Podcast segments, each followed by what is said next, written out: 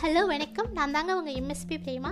First time பேச போகிறேன் என்ன பேச போகிறேன் அப்படின்னா ஒரு மொக்க கவிதை தாங்க சொல்ல போகிறேன் அந்த கவிதையை சொன்னதுக்கப்புறம் அது மொக்கையா இல்லையாங்கிறது நீங்களே சொல்லுங்கள் கவிதைக்கான நேரம்.